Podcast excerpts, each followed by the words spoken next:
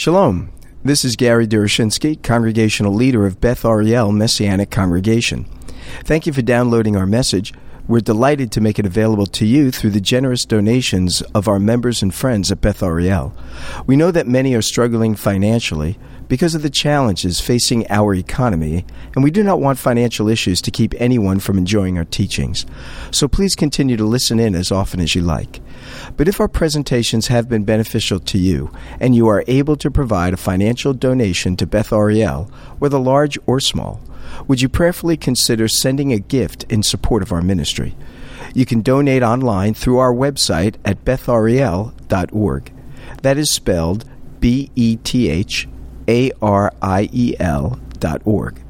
Also, please remember to pray for us that we would be responsive to the Lord's guidance as we reach out to the lost sheep of the house of Israel in the greater Los Angeles area. Thank you, and I hope you enjoyed this message. He suffered and died according to the prophets in providing himself an atonement for sin. He spoke extensively of the resurrection. It's Luke that records to us one of my favorite stories of Messiah after his death and resurrection when he meets the two on the road to Emmaus. And on that road, he begins to instruct them and teach them all that the prophets, the law, and the writings taught about the coming Messiah. And here Yeshua gave them the greatest Bible study of all time regarding messianic prophecy. And they heard these words of his. They saw him in their presence. He was fulfilling all that the law and the prophets have said. When we get to the book of Acts, Luke is continuing to teach us what Messiah did, what he taught, how he performed the miracles that he performed, and the fulfillment of messianic prophecy. But the difference now is Whereas in the gospel, it was the entire ministry of Messiah in his incarnate state as he comes into our world and takes on human form. In the book of Acts, it's Messiah at work again, but this time through his body, the believers who now have come to believe in him and are filled by his spirit in order to perform Messiah's work in the world in which they live. So it's really two parts. The first part is what Messiah taught when he lived among us. The second part is what Messiah taught and did as he lives in and through us. And that's what I want us to grab hold of. Because Luke's account the book of Acts does not end with chapter 28. In fact, the last chapter hasn't really been written yet. And we are part of Luke's story, although Luke has finished writing it. But Messiah hasn't finished telling it. And so you and I are part of what the book of Acts is all about. In fact, it appears to me that Luke actually had intended to write a third volume. The first volume being the gospel, the second volume being what we're going to look at. The third volume, I think he was about to write, was what Paul would then do when he left Rome and went on to Spain where he desired to go. But God wouldn't lead him that far. And the story regarding Paul ends. But the story regarding the congregation of believers through whom Messiah is at work has not ended.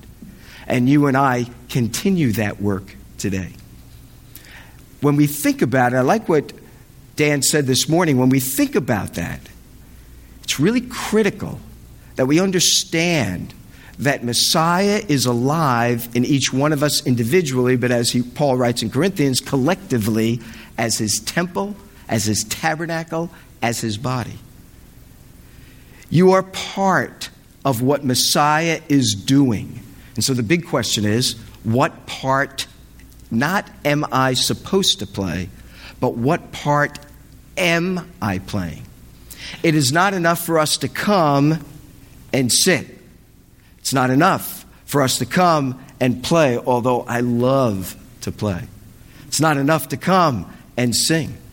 It's not enough to come and read the Word, not enough to come and pray. Those are the minimal things we ought to be doing as followers of Messiah. But there's a big world out there that Messiah wants us to penetrate. And there is a big community among us that need to have the good news presented. You and I are the means by which Messiah intends to do that. So, this is serious business and a serious question to ask. What part am I playing? And to what degree am I playing it and fulfilling it? But before we look at all that, at least that's what the book of Acts tells me, before we look at all that, here's an interesting thing. Often the title to this book is The Acts of the Apostles or the leaders that Messiah had chosen. That's a title we give it, it's not a title that is given to us by Luke. As I think more and more, and as I've read over and over the book of Acts, there's only four apostles about whom we learn anything of in the book of Acts. We only learn of James, Peter, John, and Paul. That's all we learn about. So it's really not the acts of the the apostles. It's the act of some apostles. Yeah.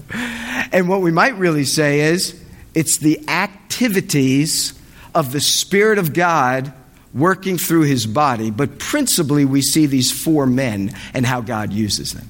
And so we're to learn from their example. But the introduction here it's really neat how Paul sets this all up. Because the first thing he tells us is the faith about which we are a part. The faith that we have embraced, he tells us, first of all, is a credible faith. So that what we are believing and what we are living in light of need never be doubted or mistrusted. It is a credible faith on all fronts. Look what, what Luke writes. He says that Messiah appeared to them for 40 days. He showed himself with many convincing proofs. Now, Paul, Luke is a doctor. And Luke uses all kinds of medical terms in both his gospel and the book of Acts. Two medical terms that appear is the word semeion the plural is semeia, which means signs. And the other is tekmerion, which means evidences. They're different words, and doctors use them and use them for different reasons. The first word, a sign, it's like if you and I went to the doctor and we said to the doctor, You know, I'm just not feeling well. I'm not really sure what's going on, but, and he examines us. And so he looks down our throat, he listens to our chest, he hears us maybe cough, and he says, You know what? I think what you need is, and he prescribes some stuff. What he has done was he has received some of the signs, some of the semeia, indicators of what it is that is ailing you. That's not the word Luke uses here. Could have used it, but he didn't use that word. He used the other word, tekmerion, which means convincing proofs. If the doctor then says, you know, I want to really be certain what you have is what I think you have, so now he takes some blood work, takes some blood tests, maybe takes some x rays, maybe an MRI. Now he's really delving into the evidences that determine exactly what is wrong. That's the word Paul uses here. He's not saying that we just took a look, we heard Yeshua from a distance, we were impressed with what he said. We examined him with regard to the Word of God, with regard to what the prophets have said, and Messiah has done those specific, detailed kinds of things which are convincing proofs, not just indicators that he seems to say the right thing, seems to behave nicely. He's always in the synagogue, he's teaching the word. It's probably the Messiah. No, no, no, no, no. They took the microscope out and they looked at him intently. And thus, now what they had joined to these signs were convincing proofs that there is no doubt that he is our Savior and he is our Messiah and Lord. We may have questions about that. The kingdom of Israel is not established. I thought the Messiah was supposed to establish that kingdom. There are questions, and they raise those questions here in chapter 1. But let us not be mistaken about things. What Messiah has done is credible with regard to the messianic claims that he fulfills and that we're supposed to have been looking for. So, on the one hand, our faith is a credible faith. That's important for us to remember, to reflect on, and to embrace. Not only because we're to be ready to give an answer to everyone who asks of the hope that lies within us, But when we go through trials and tribulations of all kinds, even as James said we would, even as Yeshua said we would, in this world you will have tribulation, but be of good cheer. I have overcome the world. They will be here, and they will not necessarily dissipate. Suzanne shared with us what happened with uh, Inga. I was going to say Ian. Inga.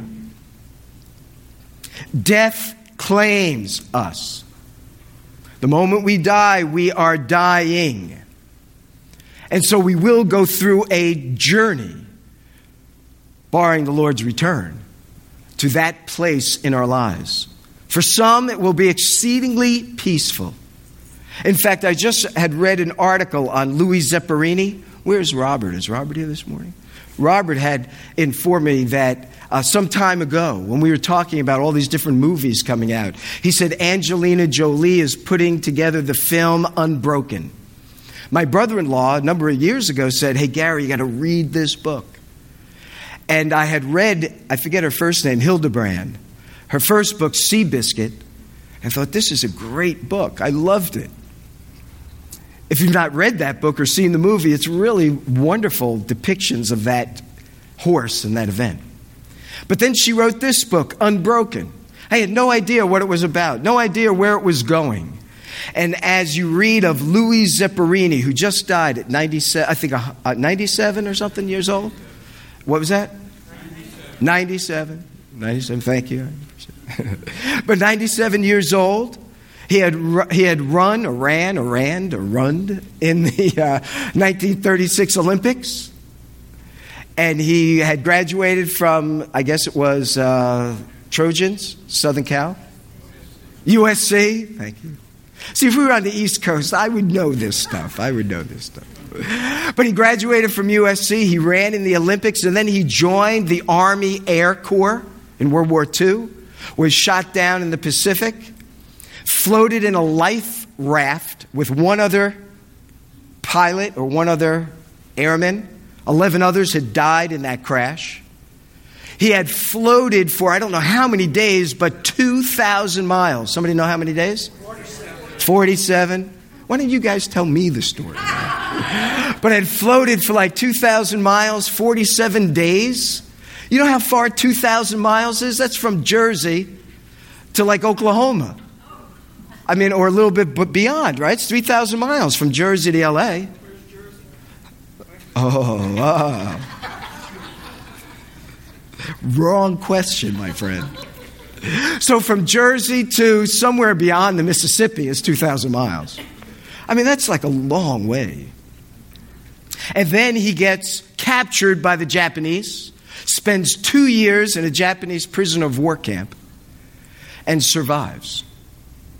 He was a feisty kind of guy, and so the Japanese guards really took a lot out on him because they saw it in his eyes and in his actions, his demeanor, and in his words. And they said, We're going to break this guy. And they went after him with a vengeance. Survives the war. He comes back to LA, and his wife, with whom he had had some uh, challenges with, marital problems, I don't know if he got into drinking and all, so I won't speculate, but he got into things that were harming their marriage. And she told him, You know, I want you to go to a Billy Graham crusade. He goes to the crusade and he finds Messiah, finds the Lord. And then he goes back to Japan to forgive his captors of what they did to him. And from that time to the present, He's been sharing his testimony at Billy Graham crusades, Greg Laurie crusades, and all kinds of things. Man loves the Lord. And if you hadn't read an article that appeared in the LA Daily News or whatever it is, the New York Times, we just call it the Daily News by us, okay? The LA Times. if you read that story and the photograph of him is just this big smile on his face, and Hildebrand, who wrote this, the book and so on, talks about what he had meant to her. They never met. They only talked on the phone like 75 times or something. And, well, you can read the article in the LA Times. And then it said he went to his Maker peacefully. you know, think about that. His whole life was such in turmoil. And he dies peacefully on his bed. Some people go into the presence of God. Some people come to the end of their days that way. Some people don't. Some people come to the end of their days and very hard deaths, as we know. But one thing is certain we're all headed in that direction. And the reason for these convincing proofs is so that we can go there boldly. We can go there faithfully. We can go there yielding ourselves to Him like Messiah did. Into your hands I commend my spirit. Whether it's a crucifixion kind of death or whether it's an easy segue into the next life. These convincing proofs are not just intellectually significant, they're meant to radically change how we live and how we die. And so when Luke writes and says, Our faith is a credible faith, the question we have to ask ourselves is it credible for us? Do we bear the things that we bear with courage and in the presence of God, with God's presence and with, by His strength? Do we face those good times, not looking at ourselves and saying, Look what I've accomplished, but look what God has graced me with and enabled me to do? Ours is a credible faith that is meant to sustain us in hard times and meant to enable us to enjoy good times by His grace. But it's not just a credible faith. Luke also focuses on it is a personal faith. Three times he'll, met or I shouldn't say three times, but he mentions all persons of the triune God. We said today, Hear, O Israel, Shema Yisrael, Adonai Eloheinu, Adonai Echad. And I spoke about the word Echad, we've talked about it many times, how it is a word that denotes not singularity, but unity. And when you read the first chapter, you'll see the unity, the echadness of God. References made to Yeshua, who was with us for 40 days, giving us these convincing proofs of his messiahship. We read of, Will you at this time restore the kingdom of God to Israel? And Yeshua says, It is in the Father's hands as to when that kingdom will emerge. So we have the triune Echad God, Messiah, who is God come in the flesh. We have the Father made reference to, and of course, we would be immersed, we would be filled by the Holy Spirit. Wait in Jerusalem for Him. Our faith is not like any other faith on this planet. The Hindus are a faith that is founded in mythology. Nobody sees human beings with elephant heads. This is like Greek, Roman mythology. I know there's more to their faith, but it's mythological in essence and in nature. Buddhism is a religion of philosophical interest. Tells us how we can better live, or at least thinking it might be a better way to understand our world. It's a philosophical religion. Islam is a discipline religion. There's no personal relationship with Allah. It's a relationship that has to do with how often you pray, how often you make pilgrimage, and how often you do bad things to people. It's a religion about discipline, not a religion about a relationship with God. Unfortunately, in many of Christian circles, that's what Christianity has devolved into. Not a faith of personal significance, but merely traditions and trappings to observe And so people pat themselves on the back because every Sunday they're in service or they stand or kneel at the right times or sing the right songs. That is not what was intended by Messiah's coming. Messiah's coming was intended to enable us to have a personal relationship with the living God. And so the triune Echad God wants us to have communion with Him so that we see Yeshua in our midst not in the same exact way the apostles did here, but we see him. We interact with him. We follow him. We don't just think wisely, we follow his wisdom and his directing and his directions. We encounter the living God and we address him as our Father. That's a personal term of endearment. And thus, our faith is not only to be credible, but it's meant to be personal, in which he is engaged in every moment, in every facet, every decision, everything that our life has to deal and to do with. It is a, a faith that has the very presence of God dwelling within us, empowering us, gifting us, and manifesting himself in and through us. So our faith is to be dynamic. It's to be personal. It's to be real. It's to be genuine. It's to be transformative. It's to make us be different than we might otherwise be when we didn't know Him. But too often that is not the case, right? Too often our faith is spoken about, not personally expressed, enjoyed, lived, and manifested. But the faith about with which Luke is going to unfold for us through the work of these different followers throughout the book is not only a credible faith, it's not only meant to be a personal faith, but it's meant to be a faith that reaches out to the community around us. It's to be an impacting faith. It's to be a kind of faith that becomes desired by others. That's why he tells us, and we say it here every Shabbat, that we are to be his witnesses in Jerusalem and Judea and Samaria and to the uttermost parts of the earth. So the big question is when was the last time you were a witness for him? to the ends of the earth. When is the last time you told someone about Messiah? When's the last time you enabled someone to hear of his love for them?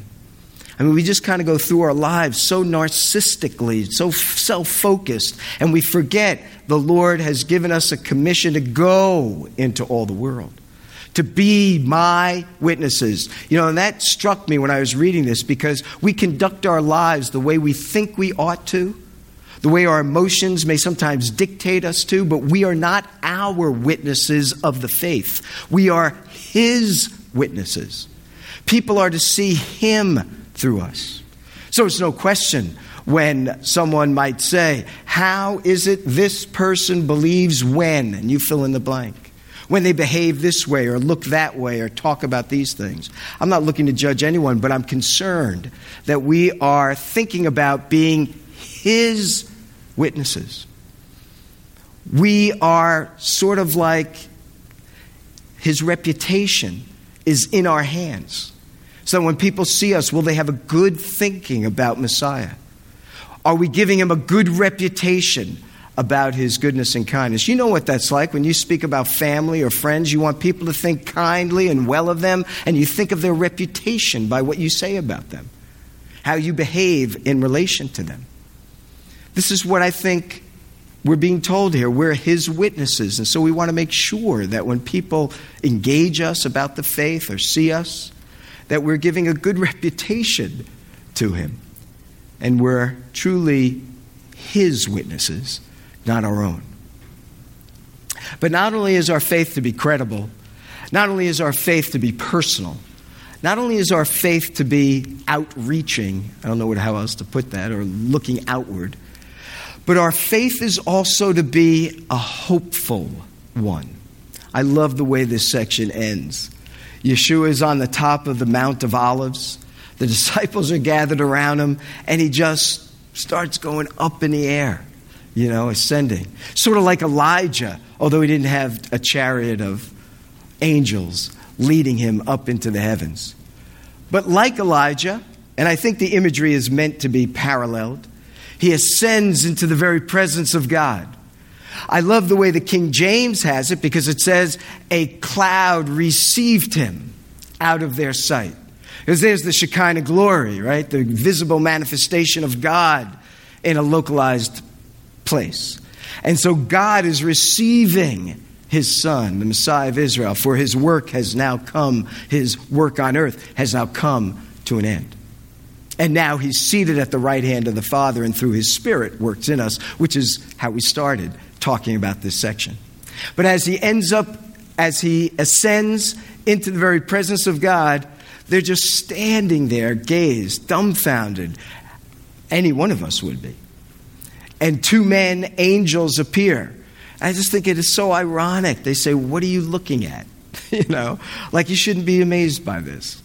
Well, we've just never seen this happen before. Sorry, but, you know.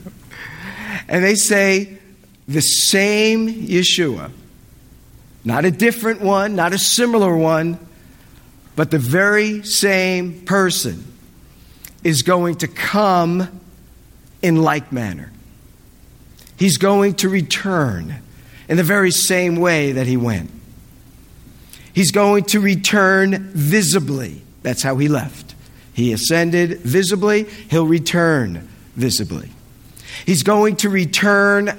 I'm just coming up with words here, so you take out his uh, thesaurus. He's going to he's going to come genuinely. I mean, he's genuinely going to be among us once again. He's going to come really. It's going to really be Him who's going to be here. He's going to come geographically. He's coming to this particular place. He's not just coming spiritually, He's not coming in some non physical way. The same Yeshua whom you have been with three years plus these 40 days, whatever, the one you saw go into the heavens, he is coming again from the heavens. And therefore, your work is never done till he comes. But also, he will come. And therefore, we have a hope and a purpose. One day, whatever we do comes to an end, but not our work in the Lord. Because when he comes, we will be restored and we will be brought into the fullness of all that Messiah had intended for us to enjoy when he establishes his kingdom. So our faith is a hopeful faith. It's a faith that should be full of hope because Messiah one day will come. He might come in our day and age. As John concludes the Bible, even so Come, Lord Yeshua. As we look at the book of Acts, this is what jumps out at me through these pages.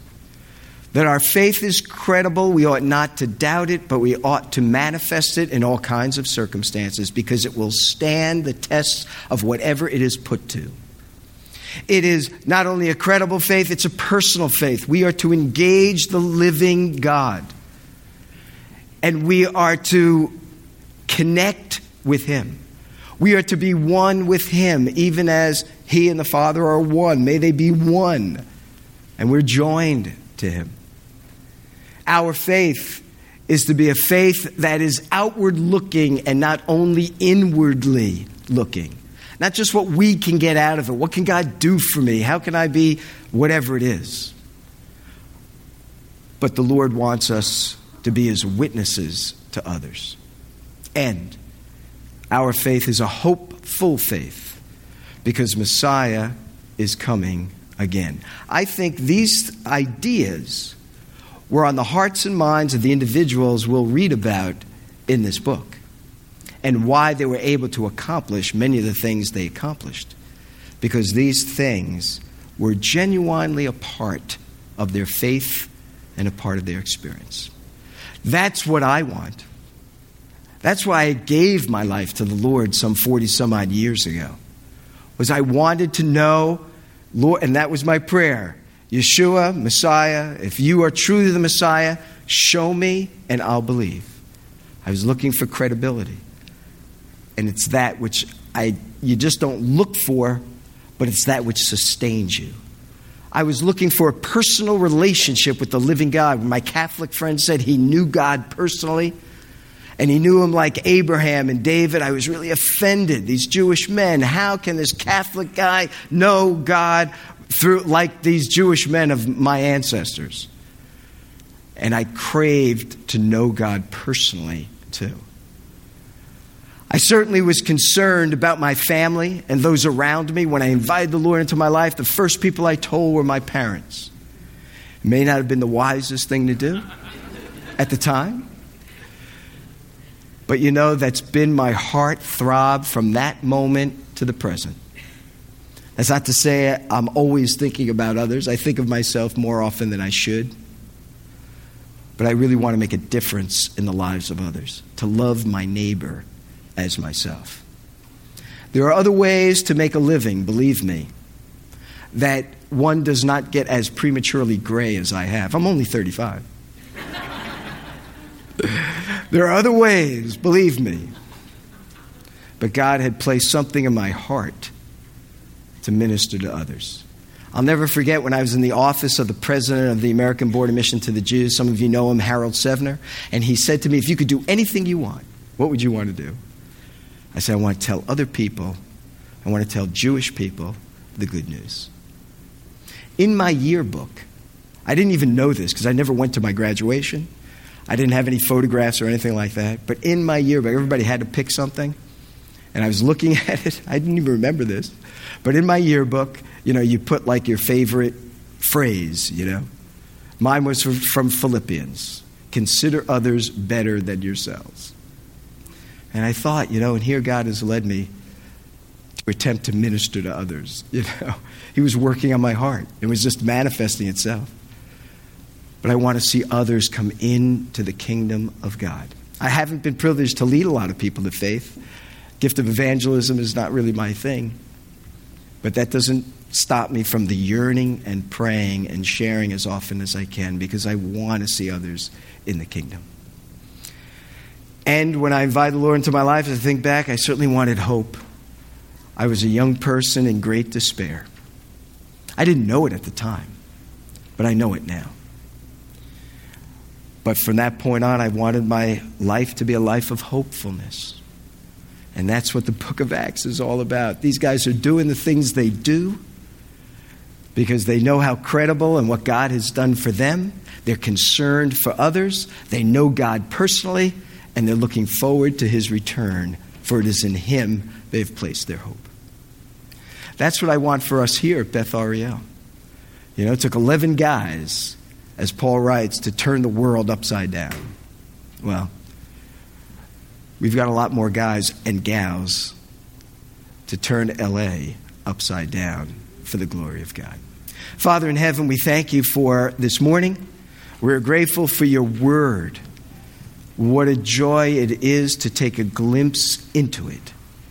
And Father, we thank you for your Spirit's presence to instruct us in it. So help us, Lord, to live our life in light of these things. And Father, may you enable us to do that because left to ourselves, we are weak and we're not able to do just that.